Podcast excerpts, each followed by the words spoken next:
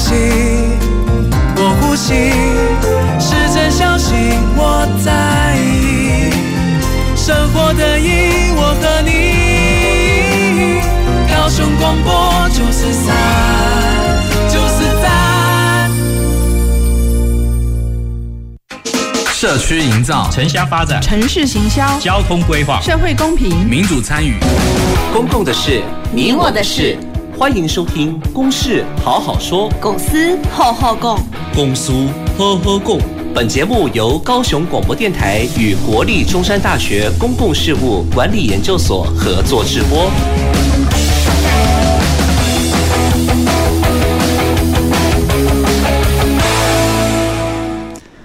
听众观众朋友，大家好，欢迎收听收看《公事好好说》。此节目是由高雄广播电台、国立中山大学公共事务管理研究所共同制播。那今天我们要讨论的主题呢，是呃，迈向乐活。公共休闲场所的营造，那我是今天的节目主持人哦，中山大学公事所的这个助理教授谢旭生。那今天很高兴邀请到这个来宾与我们共同讨论这个主题哦。那先从我这个左手边这边呃介绍是这个高雄市政府哦那个养工养护工程处的林义祥副总工程师。大家好，我是林副总工程师林义祥。那林副总可以帮我介绍一下那您的这个专业的背景，让这个听众朋友了解一下。啊，各位高雄市民朋友，大家好。啊，我是林立祥。那目前我在养工处担任副总工程师的一个职务。那我所负责的一个部分哈，主要是公园的一个新辟啊，那还有维护管理。那当然包含目前我们现在哦最流行的特色公园的部分。那在去年哦也召开了二十几场的一个公开说明会。那今年到现在已经召开了十场。那主要是接受大家哈一些民众表达的一些意愿。来啊，根据这些意愿来做我们公园啊未来的一个修建的一个方式来上。好，那我们也很高兴邀请到这个也也是我的这个同事哈，那这个中山大学人文暨科技跨领域学士学位学程的助理教授宋世祥老师。嗨，大家好，我是宋世祥。那也请宋老师帮我们呃稍微介绍一下您的这个背专业背景。好，呃，大家好，我是世祥。那我的专业背景是文化人类学，可是我这几年都在做设计相关的一些工作。那我在呃刚才总工程师这边有提到，就是一些跟公园的关系嘛。那我也提到一些我跟公园的关系。那在过去几年，我都在高雄市的盐城区这边，然后。啊，在举办很多的活动，那有几个活动，呃，我们还算有一些知名度。一个叫做“炎夏不夜城”，另外一个跟公园相关的叫做“街头顽童”。那“街头顽童”这个活动，最主要其实就是跟我们的高雄的还我特色公园行动联盟的爸爸妈妈们一起合作，然后在那个地方，我们去呃呃搭建我们的这个特色的游具，然后来呼吁啊我们的高雄的民众来注意特色公园的重要性。好，谢谢。那今天为什么我们会讨论这个主题啊？那也其实也就是在于说，这个我们如果呃回顾这个过去的一些这个我们都生活中哈，就是所可以观察到的这个呃公园，好，那我们都可以发现，哎，这些公园好像都有一些这个共同的这些诶特性，好，那。就是说，我们可以看到说，哦，就是有些塑胶的这个哦，这呃材料所制作的这个呃油具，好，那或者是说，哎，这些油具其实在各处不一样的地方，可能长得就还蛮相似的，好，那。这些油具的，它可能会造成一些这个呃相关的这个，就是说对于这个呃孩童的这些认知或者说身体的这些哦协调的这些促进的这些，可能会有一些这个缺点。虽然它可以很快的，就是在各个地方去做这个复制哦，那但是这也会有一些相应的缺点。等一下我们也会稍微再更深入的这个聊到哦。那所以呃。过我们可以又从最近又可以看到说，诶，高雄市这边又呃推出了这个很多跟过去的这样的一种呃快速的，或者说这种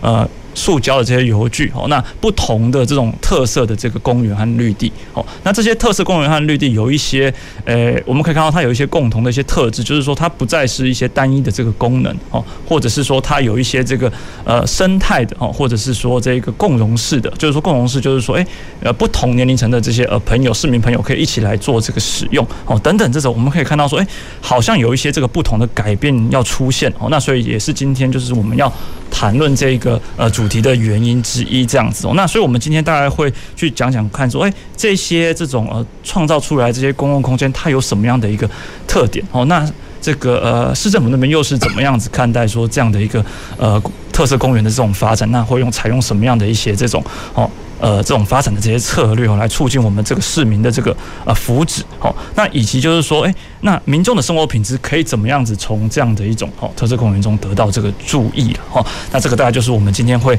谈论这样的一个题目的这个哦原因。好，那首先我们想要聊聊一下，就是说，哎，这个过往哈，就是说，哎，城市公园绿地哈，就是或者是说一种绿地环境，在我们过去就是说还没有特这么强调特色公园之前，大概是什么样的一个呃环境的特质？那它这样的一个特质有什么样的好处？但同时又有什么样的一些可能呃，就是这个呃，就是。呃，就是弊处的这个部分哦，那可以请这个呃林副总这边先帮我们谈谈看这样子哦。啊，谢谢哈，谢谢主持人的一个非常详细的介绍哈。那我想我们就来聊聊吧哈。那我们目前高雄市政府这边所辖管公园哈，那目前表列是有八百二十二个了哦，大家都会觉得哇，怎么这么多哈？那但是分布在我们三十几个区，其实是算还好。那可能大家对于公园的一个刻板印象就是，哎，有个树。然后底下有椅子，然后几个阿公阿嬷在那边下棋聊天，好，那甚至带个小朋友去，好，刚刚诚如主持人所讲的，好，那可能就是一些，好，我们姑且称之它为叫做罐头游具，好，那顶多哎有个走路的步道，然后有个厕所，好，那刻板印象大概是这样子，哈，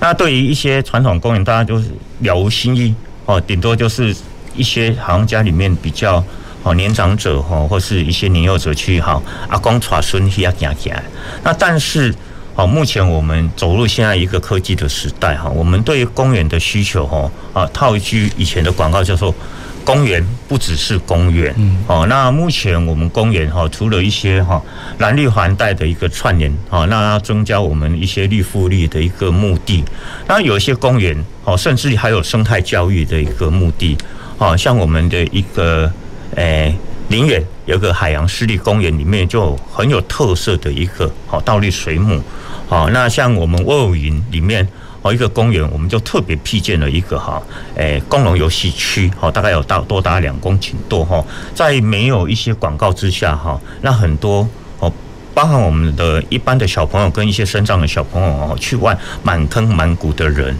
好，那所以说对于公园的一个定位。哦，那目前我们是比较抓在说未来的公园，我们会依照人口结构不一样哈，比如说老中青，哦，它的人口比例不一样，它对于公园所发展的东西不一样。哦，那这针对哦刚刚特那个宋老师所提到哈，跟特工们合作的一些模式哈，那像一些小孩子，小孩子也不只是一个年龄，我们会采用分区适龄。好像大朋友他可能需要跑跳消耗体力，我们可能用比较挑战性的一些攀爬，好，那促进小孩子五感的一个发展。好，那小朋友可能哈，大家一直在讲说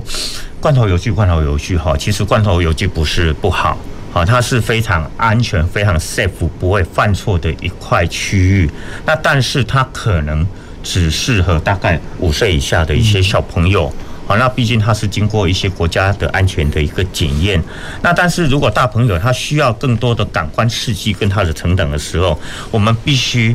哦要去用所谓的哈分区适应的概念去做到一些无感的一个促进。哦，那另外就是地区的特色。好像比如说，诶，这个地方以前是糖厂，有小火车，哦，或是有一些海洋的特殊文化。那这些我们在辟建的时候，我们会广纳我们地方的意见，或去把这些地方的特色融入我的游戏场里面。哈，我们姑且把我们的公园里面的一个游戏场，哦，称称作为一个区域，哦，一个游乐包含教育的一个功能。哦，那目前哈，诶，在高雄市哈，在前年其实已经开始启动了所谓公民参与的一个方式哈。那在去年是达到最高峰期哈，大概有办了二十几场的一个公听会哈，应该说公开说明会。那其实哈还蛮有趣的哈。那高雄人非常的保守。哦，就像补寒集一样，先冷后热。刚开始都是哈，要要我主持，都要我一个一个点名叫他起来讲。但是讲到后面，大家都抢着麦克风不放哈，这个是还蛮有蛮有趣的一个情形哈。那其实在，而且我发现现在有一个特色，就是年轻一代的家长带着小朋友去，哎，去参加这些活动。那现在这些家长很容易去启发小孩子的一个想法。现在小孩子哈拿到麦克风都很敢发表。好，那目前我们的一个很重要就是儿童表意权哈。那透过一些游戏的方式跟手作的模式，让儿童可以把他的想法用个色彩缤纷的方式、很活泼的方式呈现出来。我觉得这是一件让我哈在。公务生涯里面一个很好的一个学习机会哈，毕竟哦一边工作一边成长也是我一个非常愉快的经验。嗯，好，谢谢。那呃，刚刚林副总呃，林副总跟跟我们介绍到这个公园的这个考量哦，其实诶可以看到说现在已经非常这个多样哦。那其实也让我这边呃有一点这个得到了非常多的这些新知，然后就说其实我们不单只是考量说，比如说以我的这个诶我过去这个都市计划的角度来讲，可能我们就是说哦，那我们这个这样的一个地区里面要有呃几 percent 的这个土地是需要有这个公园哦，所以我们可以看到说，大概我们会说哦这个量啊，土地的这个量啊，它是不是充足的？那刚刚这样的一个。呃，林副总工跟我们介绍，就可以看到说，哎，那里面也有提到这个教育的这个意涵哦，那生态的这个意涵哦，甚至是说这个考量到说，哎，同样都是这个孩童，但是这个不同年龄区块的这样的一个孩童的这个所他们发展所需要的这个需求，所以看到说这越来越多的这个呃，包含这个人文或是这个科学的这个背景上面，作为这个公园提供的这个支撑了。那非常谢谢这个林副总工跟我们的这个介绍。那我也想再请教这个宋老师哦，就是说，呃，刚刚您有提到说这个你。跟这个呃呃特色公园的一些联盟有一些相关的这些合作，那这里面我呃我们也想要去了解到说，诶，那这个特色公园联盟他们的这个哦，可能诉求上会是什么？就是说，在这个跟过往这个公园的这个差异的这个点大概在哪里？好，谢谢。好，谢谢。呃，我手上刚好有一本，我觉得可以顺便帮呃特工们来宣导宣传一下一个书，嗯、这本书叫《公园游戏力》哦，它其实就是特工盟的妈妈们，然后他们就是。啊，其不是妈妈，还有爸爸，呃，对，因为在乎这个公园议题，不是只有呃妈妈，还有爸爸哈，就是这些家长们其实出了一本叫做《公园游戏力》，然后在推广就是特色公园的这样子一个概念哦。那呃，其实，在书里面你就可以看到说，台湾现在有非常非常多的特色公园正在快速的发展之中，而它其实呃就是。靠着这一些的呃，他跟我们的爸爸妈妈们开始再去呃去倡议。那他们为什么要他倡议呢？其实就刚刚回到刚才总工程师这边所提到的，就是在过往的时候，其实相对来讲，我们大家可能比较重视安全。是特别在安全，那大家可以再想想看，是不是有一段时间，像刚才有提到这个罐头的游具，然后都觉得哎，好像每个地方的公园都长得非常非常像。可是大家再想想看，在在那个更早之前哦，我们小时候的一些的公园的回忆会是什么？或者小时候我们游玩的回忆会是什么？呃，可能我是一九七八年出生，呃，民国六十七年，然后所以我小时候的公园其实是非常非常大的。然后非常，然后甚至是公园那时候可能没有那么的安全，那可能都是用呃，我记得小时候的公园那边还有那个磨石子的大象，是我们可能大家都有类似的一些回忆。然后一个沙坑，然后就可以玩得很开心，然后一定有那个绿荫啊这样照着哈。然后可是呃到了后来，哎，他好像觉得哎，对于公共空间的这个安全的需要越来越重视。然后呃，也可能那个时候的一些油具可能都还没有的那么的呃符合安全标准，所以就好像就开始要呃为了安全的需要，就开始有这样子的一个呃安全油具的一个推广，然后就造成了全台湾好像哎为了大家都要强调安全，所以大家都会说哎我们就是要有这些罐头油具来保障小朋友的安全，可是。这些特工们的爸爸妈妈们其实就意识到说，哎，好像不太对哦。他发现到说，哎，可能全台北市或者全高雄市，哎，那个沙坑、秋千没剩几个了。为为了安全，因为就很害怕说荡出去就飞出去了，不知道跑哪里去了。或者说有一些游具，这个呃，他可能就是为了安全，他反而没有办法去让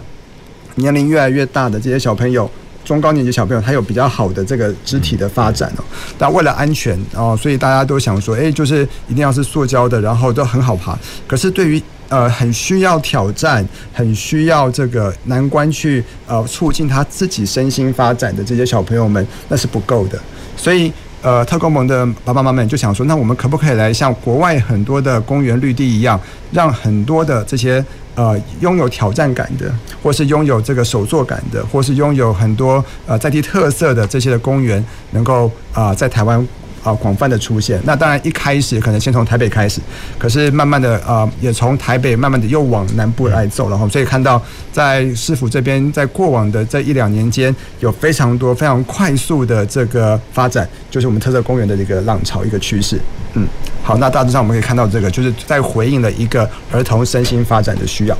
OK，好，谢谢那个宋老师为我们介绍。那其实呃，我自己在过去在孩童时代也是呃接触到这个公园，也大概就是像宋老师刚刚提到，就是说有这种呃动物的这些造型哦，那可能也是这个水泥这个做头，就是跟这个塑胶的这种罐头游具是还蛮明显的有一个这个差别。那确实它有一些这个呃，就是这个呃碰撞的时候可能会有一些这种比较危险的这种性质。那确实，但是在这过程中我也理解到了说哦，那我怎么样子做会造成我可能会受伤、会痛这样子。那我觉得这也是一种这个诶学习上的这个历程和这个认知的这个发展上的这个呃帮助这样子。所以我会觉得说，诶，那这样的一个东西，其实在这个过去呃强调这个安全的这个罐头油具的这个哦公园的出现，慢慢这些东西就慢慢这个呃消退掉了。哦，那其实到最近的这样的一个发展，我们好像慢慢又试着在安全的标准呢，又慢慢找回说这样的一个能能够促进孩童这个认知发展，或是。刚刚宋老师有提到这个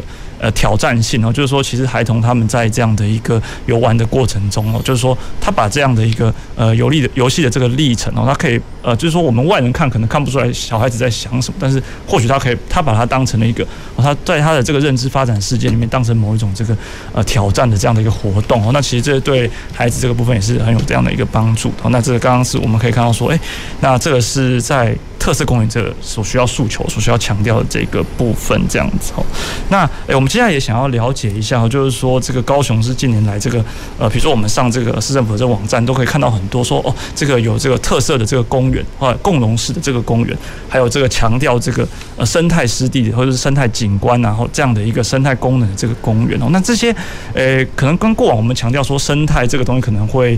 诶，稍微有一点距离，然后对民众来讲有点距离，但是，呃，我们可以看到说，好像说在强调这样的一个特色公园的这个情况下，就是，诶，市政府这边好像也是要说试着把这种，诶，这种湿地的这种好公园绿地这个部分，跟民众的这个活动做一个这个呃接水，好，就我的这个理解，那所以我这边想要请教这个呃林副总工程师这边，就是说，诶，那市政府在这样的一个特色公园所发展的这样哦发展的这个目标，或者说它目前的这样的一个进展，大概是到什么样的一个状况？哎，对。好，谢谢，好，谢谢主持人，好。我想刚刚再强调一下，那个宋老师讲的一件事情，就是好玩这件事情。嗯，好玩这事这件事情很重要，尤其是对于小孩子如何去刺激他想要去动、想要去学习的一件事情。哈，那承蒙宋老师讲的哈，之前我们在带，然后我我是那个五年级生哈，带带过可能是我年年纪最最老的哈。那一下课就小时候一下课就是赶快去抢两样东西。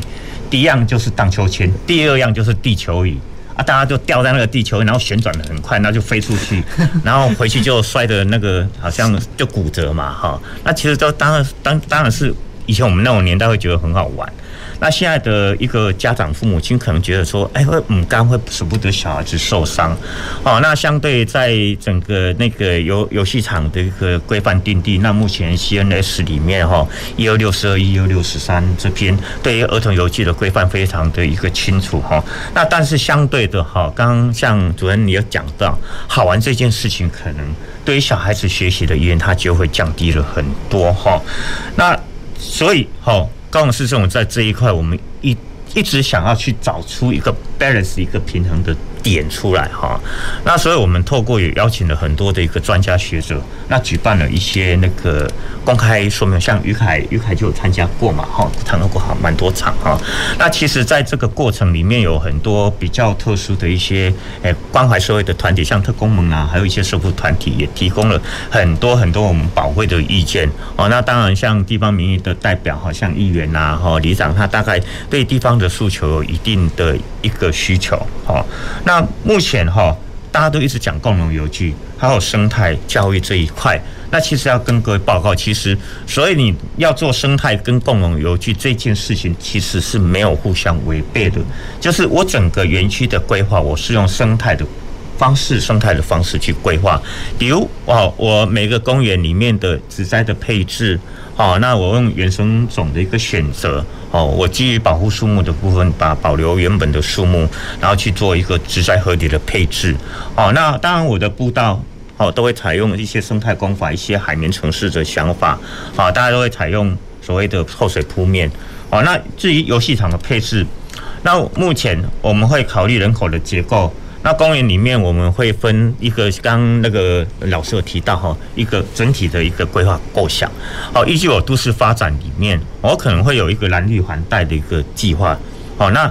有大面积跟小面积，那它分别有不同的任务跟它的功能。比如说，我大的大型的公园，比如说中央公园，好，或者是威武园或小港森林公园，它就赋予很重要的一些特殊的任务。哦，比如说我有一些啊，有一些图书馆会在里面，它可能会有一些好教育的一个形态。那有些可能会有，诶，你们活动中心，好，或者是说多功能活动中心，哦，那它就会有。一些它特殊的一些为民服务的一个项目，好，那至于小型的公园，可能大概好就会针对地方的人口结构，它是诶老人家比较多还是小孩子比较多，哦，然后去设定说他喜爱的一些项目，好，去根据这些好服务的项目，好量身定做，好，人家台常讲的是一句话叫做“哈猪让你大喜后干乎”，好，那目前我们高雄市政就是采用民意诉求导向来为。我们的哦市民朋友去做服务，好，那我其实我们一个很简单的事情就是友善。我讲到友善这两个字，是我们最想要达到的目标。友善讲起来很简单啊，但是做起来不是那么容易。哦，要做到哈哈秋和融哦，我们讲的哈平凡中的一个幸福。好，这个是我们的目标。好，谢谢。好，那刚刚这个林副总工程师有提到这个呃，以民意来诉求来去哦推动这样的一个呃公园的这个哦发展，哦，就是基于这个民众的这个生活的这个需求。那这边呃，我们也就是呃呃很高兴邀请到这个高雄市议员林宇凯议员，好，那来就是呃担任我们这个节目的这个来宾，那跟我们一起这个讨论。那所以这边我也想要请教这个、呃、林议员，就是说关于这个呃民众这一方面的对于这种特色公园的需求，那目前大概是说。整个高雄市大概是说，哎，大概是民众大概考量了什么样的一个呃需求的这个点，哦，来让民，然后高雄市政府这边它对应的这些一些方式这样子。哎，大家好，刚才其实我有听到宋老师有提到一个叫儿童表育权的东西，哦，那这个东西其实现在从我们那个跆拳道就老师哦，对于小朋友摔，然后导致小朋友现在还在住院这个事情，哦，他其实反映一个儿童表育权，在各种活动里面有没有办法？去讲出小孩子自己的声音。哦，那过去我们在做公公园规划的时候，比较听得到的是哦，大人阿公阿嬷哦，他们想要这个公园有什么这个运动设施，但是很很少人去关心到说，诶，小朋友他到底觉得这个公园需要什么东西。所以去年其实我们在推一个特色公园，在河堤那边推的时候。我们就有去学校里面，然后跟高年级的学童，嗯，哦，做两两个班级的调查。那让他们画出，诶，他们如果说一个合体的附近的公园改造的时候，他们心目中想象，诶，小朋友会画自己想象他们想要的东西，可能跟我们大人完全想象的不一样。比如说，我们大人可能会觉得他们想要有溜滑梯，哦，但是没有，他们其实很多小朋友想要的是荡秋千，哦，想要的是攀爬网。哦，那为什么他们会想要这种东西？因为大人可能会觉得哦，嘿，做会跳没啊？哦，攀爬网，嘿，白雷干嘛下过来？哦，干嘛想凶？但是根据哈台北龙总这个职能治疗师尊威顺，哦，他有针对一些游具对于小朋友的发展，好的项目里面，综合评比来讲，攀爬网这是对小朋友综合发展，不管在视觉、空间感，或是他的动作协调、肢体协调，还有他的情绪控管，都是。很有帮助的项目，可是过去我们小时候是有这种东西，但是因为长大，呃，不知道为什么，就是有两两个东西就在公园里面消失了。第一个就攀爬网，第二个就是荡秋千。现在荡秋千在市区里面的公园其实蛮少见的。那我后来了解才发现说，因为荡秋千它在整个国家的安全标准规范里面，只要有荡秋千的范围，它下面必须要软木垫。哦，然后而且它软木垫的范围是有一定的规范。哦，它在这个荡秋千可能会摔出去的范围里面就要软木垫，那导致于说，像我们的工程单位，他在做一个公园规划的时候，它就要变成综合考量。哦，如果我没有符合这个安全规范，我的软木垫的铺铺面的这个经费不够，那我不够 cover 到这个安全的范围的话，对于公务单位来讲，他们就觉得，那我干脆用比较安全的设备。这个是过去我们在做公园的时候产生的结果啦。我们看到就是没有荡秋千的公园嘛，那为什么会？变成这样子的结果，它后面有一些原因。那好那当然，特色公园对于诶现在规划来讲，重要点就是当家长开始体验到说，诶这些风险其实是家长要必须要来共同承担的时候，那政府他们在做这些事就会相对来讲比较有弹性，因为是家长共同来参与规划的，吼，不是我公部门要给你弄这个东西，而是家长你们对这个东西有需求，所以你们提出来，公部门也做了，哦，那后面。在使用上面，其实家长必须要负一一定责任的这个小朋友的安全的照顾。你总不能说，我就是放放小朋友在那边自由活动、自自由玩乐，但是家长他却没有尽到照顾的责任嘛？这个当然也不 OK。好，那我们怎么样兼顾到安全，然后再兼顾对于小朋友肢体、视觉、听觉等等协调上面的刺激？哦，设计出来这些游具，我觉得就是需要在安全跟。呃，发肢体发展上面做一个比较平衡的设计。嗯，好，谢谢。那诶，刚刚我们也大概了解到哈，就是说这个特色公园的这个部分，就是说它的诶，它考量的这个部分，就是说诶。他要怎么样子？就是说有个议题，就是说怎么样超课这个原来的在安全规范下面的这样的一个诶标准哦，就是说可以能够呃提供这个呃促进这个孩童这个认知发展的这个角度哦，那也可以符合这个安全的规范。所以这边我大概诶再跟简单跟宋老师这边请教一下，就是说特色公园联盟他们在考虑这样的一个呃公园里面的这些设施的时候，那安全标准这个部分大概是说怎么样子能够呃。去满足它，然后同时顾虑兼顾到这样的一个哦特色，这样子。其实这个安全标准还是工程的问题。是，是，我觉得这工程，因为它第一个是要符合国家法规了。嗯。可是，在符合国家法规这个同时哦，其实应该我相信议员一定会听到很多妈妈们的很多家长的期待，就是说一方面符合法规，可是一方面就要再回到好玩。那可是到了好玩，又会变成是不同年纪、不同的这个环境底下，还有不同的好玩的要求。所以，比方说，呃，在对于特工盟的的家长们来讲，他们讲说，诶，越小的小小朋友，他可能要呃让他们能够很勇敢的能够去尝试这些物件。可是越大朋友，还到很多的大肌肉的运动，那甚至有一些呃场合也还会需要用到一些比较灵敏的这些攀爬或是手指的运动，那些运动他们都很在乎。对，所以如何的去分龄？然后让甚至让小朋友还有一些隐秘的空间可以躲藏起来，像个秘密基地一样，那个都会是他们所在乎的点哦。那我相信议员这边一定有常常听到很多。呃，来自不同的要求，而如何去满足不同要求，可能又回到工程师这边，要要去满足他们的这个期待。我相信这是个非常非常复杂的过程。是，好，谢谢。那我们等一下也会继续在诶讨论说关于这个呃，就是说民众的这个呃不同的需求，然后那这些不同需求，它如果对应在这个呃环境设施上哦，那大概可能会是诶有需要什么样的这个工程上的这个考量哦。那这部分如果都兼顾到，那我们这个民众的这个福祉其实就可以得到这个促进哦。那我们这边呃，先稍微休息一下，好，那我们稍后再回到这个公司好好说。从事农林渔牧业的朋友啊，五月一日到六月三十日，农林渔牧业普查要开始喽。要注意什么呢？首先确认普查员有佩戴普查员证，也会亲自送上自售防护函。那个资料安全吗？资料一定保密，也不会问与普查表无关的资料。重点是绝不会让你的账户存折。农业普查来关心，农业传承有信心。以上广告由行政院主计总处提供。全体就节能作战位置，动作，戴上口罩，拿起抹布，让我们一起还给家电一个清白。只要谨记三口诀，夏天超省钱。一看二清三放心，定期查看家电使用状况与清洁保养，在家享受高品质。快跟乌漆嘛黑的家电说拜拜，省电达人就是你。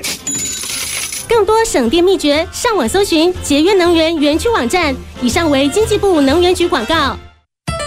小美，老师说要画爸爸常做的事，你画什么啊？哦，你爸爸会煮饭哦。对啊我爸爸煮的饭和妈妈一样好吃，我们每天都会一起做家事。我爸会洗碗拖地耶，嗯，我爸也会洗衣服和帮妹妹换尿布。那我和爸爸也要加油，回家一起做家事。性别平等，从你我做起。以上广告由行政院提供。喝尬脚，切，不需要嘞。我，中山路的彪虎哥呢？来来来，彪虎哥，驾照拿出来。诶，警察队，哇吼！无照驾驶哦，你是彪虎哥还是壁虎哥啊？无照驾驶小型车或机器脚踏车，处新台币六千元以上一万两千元以下罚锾。驾驶人未满十八岁，其法定代理人或监护人还必须陪同上道路交通安全讲习课程。另外，持有轻型机车驾照的民众也不应越级骑重型机车上路。无照不上路，不违规驾驶。高雄九四三关心您。大家好，我是食药署署长吴秀梅。COVID-19 疫苗陆续抵台，疫苗都经过食品药物管理署及医药品查验中心审查，制造、运输及储存都符合 GMP 和 GDP 西药药品优良制造及运销规范。这次疫苗进行外观、酸碱度及无菌等七项检验，都合格后才放行。疫苗品质有把关，民众不用担心。有政府，请安心。资讯由疾管署提供。随时陪伴着你，你最好的默契，空中串联一起，分享点点滴滴。九十三，九十三，九十三，你最默契的电台。公共的事，你我的事。您现在所收听的是高雄广播电台与国立中山大学公共事务管理研究所合作制播的《公事好好说》。呃，各位观众、听众朋友，大家好，欢迎回到这个《公事好好说》哦。那我是谢旭升，那以及我们的这个来宾哦，这个呃林义祥副总工程师，你好，那大家好，以及这个呃中山大学这个宋世祥老师，大家好，那以及我们的高雄市议员林义凯议员。好，大家好。好，那这边呃，我们刚刚有提到这个呃儿童表意权这个部分，然后那所以这边我们想要进一步去了解到说，如果他这些呃不同的这个民众的这个年龄的使用的需求，或者说孩童的不同年龄孩童的这个使用需求的的这样的一个情况，那我们才会有这个相对应的这个呃相关的这个工程上的这些技术，然后或者说这个呃标准的这个满足。那这边我想请教这个继续请教这个林玉凯议员哦，那就是说关于这个呃民众的这个呃不同年龄的这个民众，他们对于这个公园的这个期待哦，就是说大概是可以分成一些怎么样的一些类型，或者说不同地区的哦，比如说这个诶捷运周边的啊，或者说这个市中心的，或者说呃相较于这个呃没有这么热闹地区的等等，他们这个对于公园的需求可能都不太一样，这样子哦，那可能就是就这个部分可以提供我们一些相关什么样的一个这个民众需求的这个看法啊？我觉得那个一个公园当然是从他需求的角度来看是没错的哦。那我参与到那个河堤公园。呃，就鼎泰鼎泰公园那个改造，河堤社区鼎泰公园那个改造过程非常有趣。嗯，哦，因为他一开始的时候要做特色公园，那这个设计单位提出来的设计概念，就是我把它变成一个有故事的公园。哦，那他就设计了很多可以拍照有意向的这个设施。哦，比如说一个彩虹桥，哦，然后它一个大象城堡，哦，比如说这种东西，然后他就开始编他的童话故事，然后他就。在简报的时候跟长辈介绍说，这个公园其实有这些童话故事在里面。啊，结果年轻家长一听了之后，哦，当然长辈会觉得哦，这个好像不错，可以来拍照打卡。哦，但年轻家长一听就完全不对，因为年轻家长说，你这个根本是给大人在使用的，没有呃小朋友来这个公园，他不会觉得这个地方好玩，因为这个这个故事啊。你是要说给大人听的，小朋友根本没有办法去理解这些设施代表这个故事。他们想要就是有一个可以去刺激好玩的一个游戏设施。好，所以在那沟通过程当中，第一关我们就发现说，长辈跟年轻家长的概念非常不一样。好，那再来我总结一下，就是长辈他们大概会需要的，就是说有没有一些多一些体健设施，好，可以做运动的啊，哦，好啊，登这个摇步啊，当蹬蹬啊，吼，啊，卡当春的拉筋啊。哦，这种设备哦，会当给给一挂这种设备无？哦，那对于年轻家长来讲，他就会说啊，我们这边很久没有那个溜索啊，哦，能不能设计一个可以从高到低，让小朋友可以荡过去啊？那我小时候在澄清湖都玩得到的设备嘛，啊，现在其实已经基本上消失了。哦，那他们就希望有这种溜索哈，或者说从一米半以上的那个溜滑梯哦，要太太低不行，要超过一米半，至少要两两米这么高的溜滑梯溜下来，小朋友才觉得刺激好玩。好，然后对于这个荡秋千，他们很多要求，就是说我们希望有那个鸟巢式的秋千啊，有是鸟巢式的，啊，但是有一些小朋友年纪比较小啊，所以我们希望有包覆式的，就是要有尿布型的荡秋千。啊，对于大朋友来讲，他们就喜欢，我们想要两个人以上一起荡，可不可以？哦，这个就是就是从呃年轻家长的角度，然后他们带着小朋友来参加，小朋友会反映他们的意见。哦，那你就发现说他们啊不同族群有不同不同族群的需求啦。那公部门也有公部门的需求，公部门的需求就是嘿，干唔安全哈？嘿，哎哎，我们干没去用游民困底诶诶诶卡，就是说有一些。体体那个游戏设施它是有那个遮蔽性的嘛，吼，那因为它后来也会设计共融式的，比如说台北像花博公园，它就会设计说这个沙坑里面是让身障者有机会坐在沙坑里面，然后做他们的这个游戏动作，因为它不见得能够跟一般人一样在沙坑里面滚来滚去，那他们有自己的遮蔽的设施，哦，那像这种东西就会被哦长辈担心说啊，你还有有遮蔽诶，哎呀，我们刚才被流浪汉底下卡。就是类似这种概念，哦，所以这样的情况底下，我们就要去协调两边呐，哈，然后想办法去克服，哎，大家对于这种安全上的疑虑跟夜间，哦，它呃一些风险，我们可能就增加照明设备，哦，或者是说增加一些现场的感应装置，哦，当有人来的时候，它会亮，哦。啊，如果没人来的话，它就暗的，我就类类似这种控制的方式去呃避免说夜间使用的安全性，然后再来就是。呃，对于高雄来讲，我认为一个很重要的需求点是呃洒水装备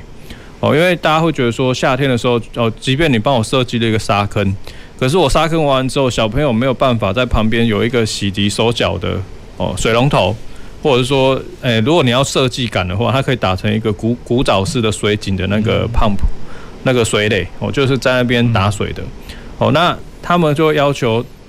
哎，就是很多家长就要求说，呃，是不是我们可以有一个亲水型的公园，让小朋友在夏天的时候有一个玩水的地方？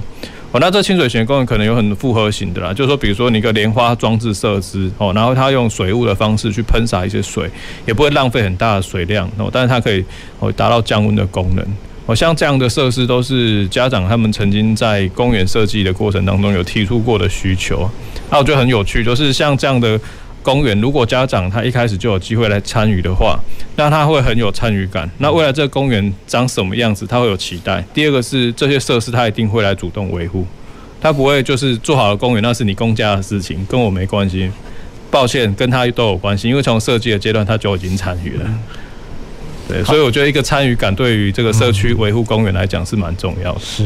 所以这个其实就是跟这个地方认同有关系哈，就是说，如果民众他们在这个呃之前的这个阶段规划设计阶段能够有所参与，或是说有所这个知情的时候，那在这个维护上面哦，那其实诶变成是说这个呃民众的或者社区的这种协力式的这个维护哦，那其实对于这个品质的这个部分也是有所帮助的。好，那刚刚呃这个林宇凯议员跟我们介绍到这个不同的这个需求之间这个协调啊，哦，那其实可以看到说，就是一个公园里面它其实。到底他需要什么样的一个满足什么样的需求？这其实是他是需要有这种协调的过程。好，那在工程上面这个部分的话，就是我也想请教这个林副总工程师哦，那就是说，诶，这种不同的，刚刚呃于凯院介绍到的这样的一个不同的呃这样的一个需求，那分别在这个工程上，可能我们大概要考量一些什么样的一个事情，同时满足特色以及安全上的这样的一个部分。好，谢谢主持人哈。刚刚于凯议员其实讲的蛮贴切的哈。那我高雄市这种，我虽然不是阿拉丁神灯，哦，那但是我会尽量满足各位的一个需求哈。那刚刚议员有特别提到说好玩这件事情哈，那在秋千跟攀爬网这两个东西哈，已经消失在我们的游戏场已经很久了哈。那要跟各位市民朋友报告哈，它要回来了哈。那我目前哈在很多的公园的一个设计哈，那个攀爬网的部分还有秋千的部分。好像我们冈山河堤的公园那边，我我几乎把所有的秋千都放进去了，鸟巢式的，啊，还有尿布式的，那甚至我们还在研议说，刚刚于凯议员讲说，啊，我要两个人一起荡行不行？好，我们在设计看看，有一种叫摆荡摆荡大锁，嗯，好，那可能有三四个人可以一起荡，好，那但是这对于使用者的一个教育其实也很重要哈。那其实议员刚好提到说，一个很重要的事情就是，妈妈带小孩子，爸爸带小孩子出去，你要去看着小孩子去玩，好，所以其实。家长也是要负到一部分的一个责任哈。那目前我们现在工程上哈，我们会做一些比较挑战性的一个东西。好，那当然这些告诉我们不采用禁止的方式，我们采用一个正面的方式。比如说，诶，我希望你家长好好的陪小孩子，不是你禁止什么禁止什么。哦，这样子可能对于一个心理教育来讲的话，会比较正面哈。那刚刚有提到说一些民众需求的部分，在工程上的一个操作哈。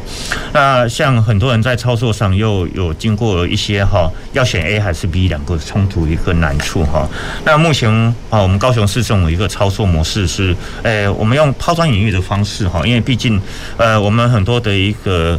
市民朋友不是像。哦，像老师啊、议员这样有受过一些很专门的一些哦一些管理学或领导学的领导统一的一些诶教育训练，所以我们要请那个设计公司先就于我们的区域先做一个整体的一个结构分析，啊，那就与我们公园第一件事情就是基本的需求，很基本的需求，好，比如说我们的植栽绿带是一定要有的。啊，那我们的步道、环状步道，还有一些休息广场是一定要有的。好，那我们的休息座椅，还有一些景观家具、照明，哦，像甚至我们的一些诶喷灌系统，那还有一些大型公园可能有要有一些凉亭，哦，或者是说一些诶要洗手间的部分，这个基本的需求我们会先配置下来。啊，然后在于。好，再进阶，哦，就开始，哦，开始问一下我们民众需求。你小孩子需要什么的样的一些设备，什么样的游戏场？那你，哈，中年的，哦，或是年轻的一些大朋友需要哪些，哦，比较运动挑战性的东西？好，那我的老人家，哦，需要什么体健设施？哦，通常以为，哦，大家都以为说，哦，就那个行路卡多罗古拿来，哈，A、B、C 来选一下，看谁要哪一组，哈。其实不是这样子的哈，那我也请我们同事去 Google 一下，在荷兰有一个那个海洋村里面哈，它针对于老人的一些体健设施，它有做特色的体健设施，哈啊，在座各位好，包括我自己都会老，哦，那其实我都跟我们的同仁分享，很多事情要设身处地说，将来我老了，哦，我我我们我老了以后，我的。感官还有一些动作可能没有那么灵活，那我可能要模拟一些可能哦穿针穿针的动作啦，哦或者是说要做啦，哦要是或是爬楼梯的动作，哦让我们的一个年长者也可以使用到所谓的特色游具，哦那当然哈，基本上哦我们的安全哈，刚刚议员有一开提到说安安全是最基本的一个需求，哦那所以说在于一些挑战性好玩。跟所谓的安全下哈，那我们其实都要考虑很久。好，这个大概是我们目前高雄市政府所规划的一个方向。是，好，谢谢林副总工哦。那所以我们看到这个公园，它在这个诶规划设计上面，它从这个呃，可以从这种最基本，就是说这种安全的这个需求方面来去做考量，然后再从这个不同这使用者的这个呃需要哦，就特特别的需要来去再叠加上去，这样子慢慢形塑出一个这个公园的这个样貌了。哦，所以这个诶小小小的一个公园，可能都是有经历过这样一些。呃，长时间这个思考和考虑来去做出来的。好，那这边也想再请教这个宋老师哦，就是说关于您在跟这些呃一些社区在接触的这个过程中，那可能会说比较呃也会碰触到一些这种居民他们对于这种生活上的一些公共空间啊，或是绿地，好，甚至不见得是一个这种呃。制式的这样的一个公园哦，甚至只包含说在街道上的，或者说生活的一些空间、一些转角上等等，类似这种在生活环境里面的这种呃绿地啊，或者休闲的这种场所的需求，大概就你来而言，有观察到一些什么样的一些这种特征？这样子。好，呃，我跟呃民众分享一下，就是其实我主要是在高雄市盐城区，因为离我们中山大学最近嘛，嗯、所以我们很多的一些大学社会实践的一些这个大学社会责任实践，其实就是选在盐城区来操作。那呃，盐城区跟其他的一些行政区可能比较不一样的地方是，它是很早很早就规划好了，它是在日治时期的时候已经非常的 well organized、well designed，所以它其实里面的这个绿地其实就不够，或者说它里面的公园可能也非常的不足，它就非常非常小块，非常零碎。那除了就是在铁道公园，或者是说在这个呃爱河边，或者是在博尔边，可是大家都知道博尔以前是属于港口。是那个属于高雄港那边在管理哦，所以其实盐城区的这些长辈啊，他们其实对于公共空间其实是非常非常的不足的，认为说这个地方其实是呃还希望有更好的一个公共空间的机能能够呃被激发出来。所以当我们在尝试在跟民众在去沟通的时候，其实就慢慢有意识到说，诶，是不是可以让街道或者是让这个公园的一些可能原本没有是公园空间。不不太算是有油气功能的这些绿地，它都能够慢慢的变成是能够让儿童可以去游玩的空间哦，或是可以让变成是让社区民众可以去聚会的空间。那我就举公园路的那个绿带来讲好了。公园路绿带它其实过去大家都知道是大五金街。那大武金街，它其实呃以前就是一个高雄市在做这个呃拆船业或者是这个呃金属回收上一个非常重要的一个基地哦。可是后来因为污染的关系，那我们就把它整治成为绿带。那可是绿带一做完之后，其实大家可以很明显的看感受到说，它其实并没有发挥一个很好的一个公园的功能。它虽然是个绿带，可是民众的使用或者是大家在那个当中所发挥的这个机能其实是不足的。对，所以我们呃中山大。学这边其实我自己的团队就尝试在那边就举办一些活动，比方说像我每年的夏天五月、六月、五月底六月初，我们会举办街头玩童。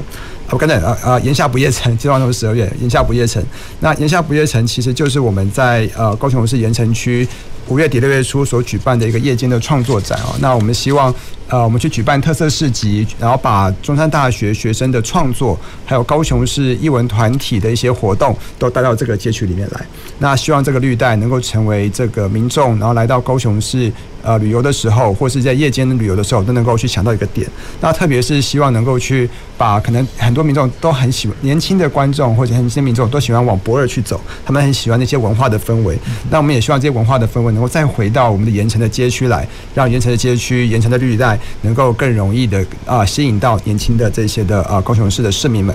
那再来就是我们在十二月的时候，我们会举办的是街头顽童，那就是我们啊中山大学的呃设计思考这门课，我们会解跟 M 众合作，跟特工盟合作，然后来去用废弃的木材料，然后来去做特色的油具。那同时也在这个过程当中举办一些属呃适合儿童的活动，让很多的呃爸爸妈妈都能够再回到盐城区里面来，然后来去有一个非常呃带着孩子有快开心的一个呃休憩的时光哦。那我相信这个就是我们可以在街区里面尝试做的事情，让更多的民众可以在这个街区里面找到呃跟孩童跟自己的这个孩子很开心的一个回忆的一个建造。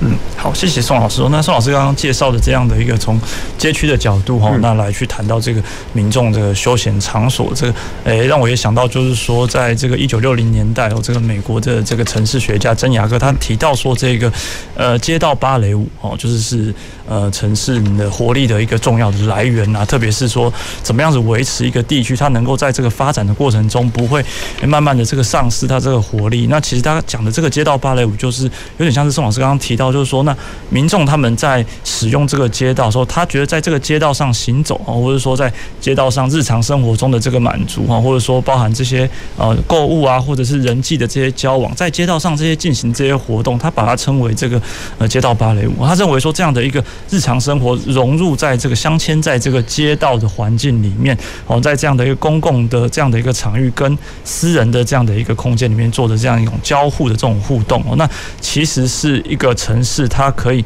呃有一个具有一个这种多样性的这个魅力的来源之一了哦，所以刚刚我们看到这个盐城这个这样的一个地点来做出发，我觉得也是非常不错的哦。就是说，其实盐城它有这种丰富的这个历史文化的这个内涵哦，包含像是这个呃都市计划的早期的这些发展哦，一直到后来这些经济的这些发展所遗留下来的这些轨迹等等，我觉得它都是很适合在这样的一个街区里面重新再呃唤起人们对它的这个情感哦。那慢慢再把它原来的这种生活的一个呃需求的部分导入在这样的一个街道环境里面，所以我们会看到说，不单是说，诶，一定要是一个这个自私的这个公园，哦，那其实在这种带状性的或者是街道的环境，甚至是人行道上等等，它都有这样的一种呃休闲场所的这种。呃，活动的创造，那这对人人们的这个民众的这些身心的这些健康，其实都是有所这个帮助的。好，好，那呃，接下来我们再来谈一下，就是说，那在这个呃最后这个。呃，就是说民众他们对于这个呃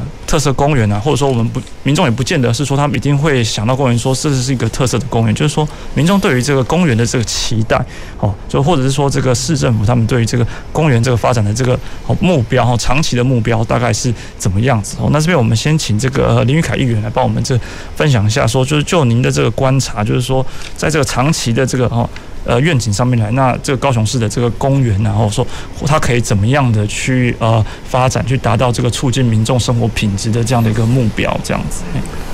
其实公公园有很多个功能，其实像刚刚除了说那个儿童游戏场或是老人的体验设备之外，呃，公园它还有调节为气候的功能。是哦，就比如说我们有很多的树木，在树木底下，你会觉得哎、欸，这个地方好像特别凉快。哦，明明整个大环境都很热，可是立底丘阿卡利尔刚哎。哦，家有风吹啊，刚刚就两个呀呢。这是过去我们我爸爸常常说，他们小时候的回忆，就是在龙眼树下面，然后看有没有龙眼掉下来，他们就可以吃龙眼 的那种记忆啊。哦，那第二个我刚才提到，它可能是一个对于情感上面回忆拟具的一个功能。哦，那实际上面还有很多公公园，它有各个不同的功能，比如说我们的呃宝叶李志红池，哦石泉志红池公园，它它其实就是在下雨的时候红这个。诶、连续的降雨量很大的时候，它有一个微滞洪的功能。哦，那像海洋湿地公园那边，它其实就是有一个呃做海洋环境教育的功能。哦，所以这些功能其实就是一个城市里面哦，我们到底市民对于这些公园有什么样的需要？哦，那我会认为说，诶、我们现在有十六点五公里哦，全台湾最长的铁路地下化后的绿园道。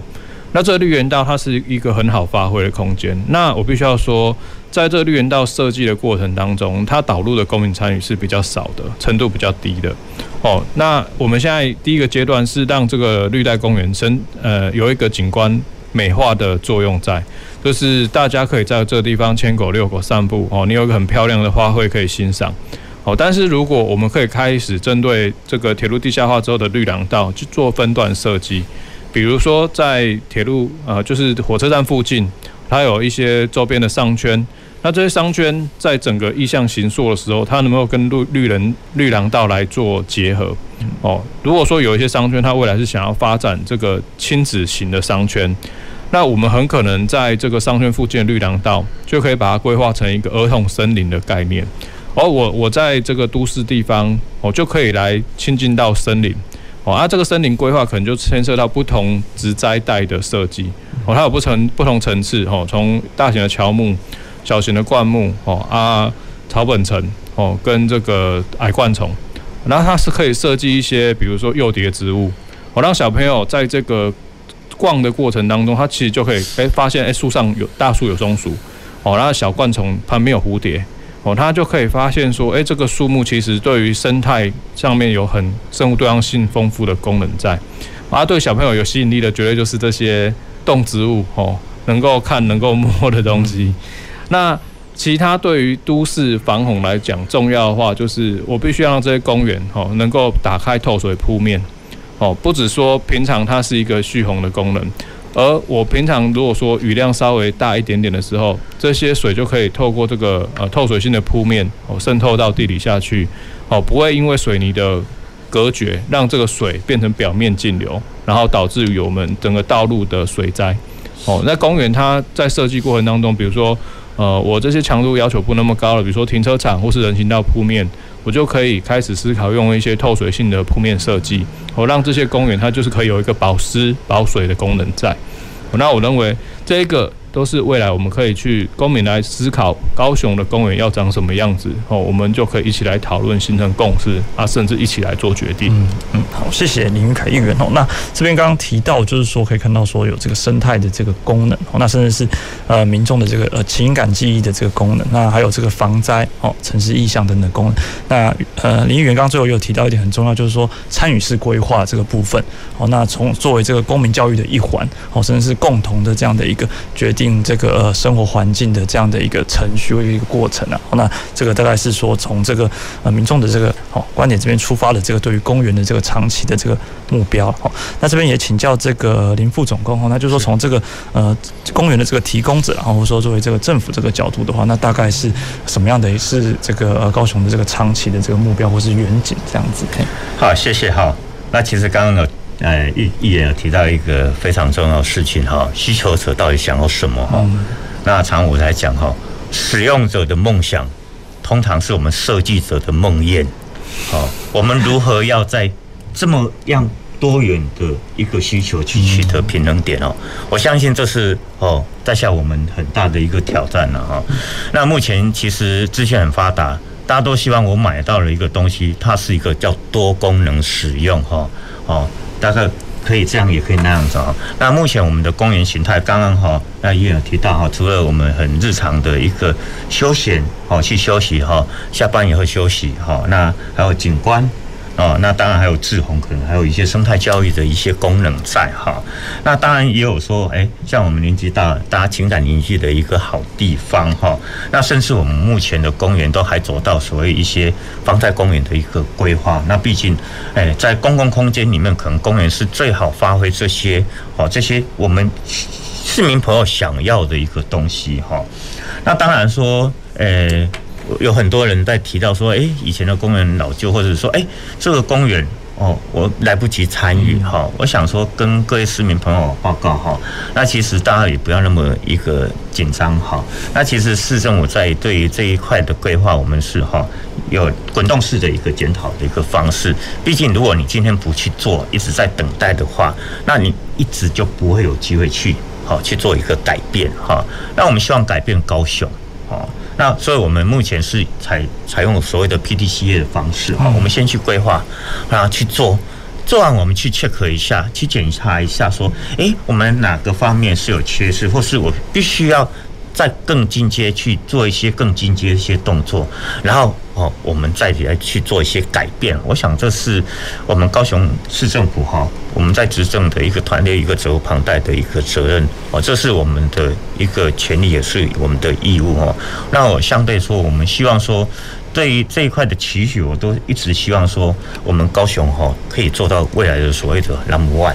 嗯，好，谢谢这个林副总工哦，那分享了这个诶高雄对于这个未来这个公园的这个愿景哦，那也可以看到说这里面这个呃。呃，高雄市的这个努力哈，从滚动式修正来慢慢去调整这个哦，就是说公园这个呃反映民能够尽量的把民众的这个需求反映进去。那当然，刚刚也提到说，这其实不是一个这个容易的这个工程啦。好，好，那今天我们的这个节目哈就到这边哦告尾声了哈。那非常谢谢今天的这个哦我们的来宾这个哦林副总工程师好，那以及这个呃中山大学的宋世祥老师好，那以及我们的这个议员林宇凯议员好，那呃各位观众朋友，那我们公事好好说，我们下。下回见。公事好好说节目由高雄广播电台与国立中山大学公共事务管理研究所合作制播，每周一下午五点三十分进行到六点三十分。谢谢您的收听。